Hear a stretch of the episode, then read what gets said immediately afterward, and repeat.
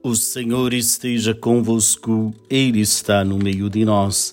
Proclamação do Evangelho de Jesus Cristo, segundo João. Glória a vós, Senhor. Celebrava-se em Jerusalém a festa da dedicação do templo. Era inverno. Jesus passeava pelo templo do pórtico de Salomão. Os judeus rodeavam-no e disseram: Até quando nos deixarás em dúvida? Se tu és o Messias, dize-nos abertamente. Jesus respondeu: Já vou-lo disse, mas vós não acreditais.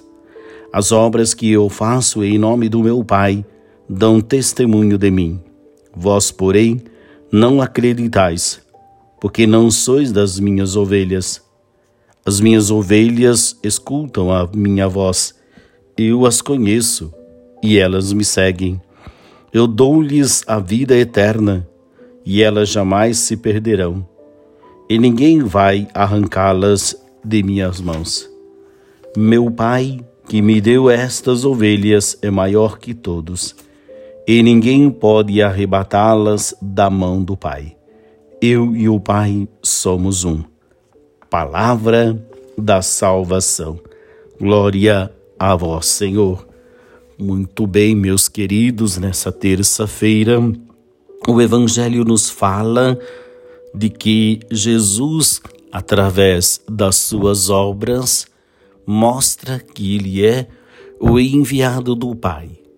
Porém, para compreendê-lo, para entendê-lo, é preciso acreditar nas obras que ele realiza. E as obras que o filho realiza são obras que o pai gostaria de realizar em nosso meio, que o pai quer realizar entre nós. Então, é essa comunhão entre o filho e o pai mostram essa credibilidade, porque o filho não faz aquilo que ele quer o filho, nesta obediência, faz aquilo que o pai deseja. E o pai deseja que todos nós sejamos salvos. Essa é a vontade do pai.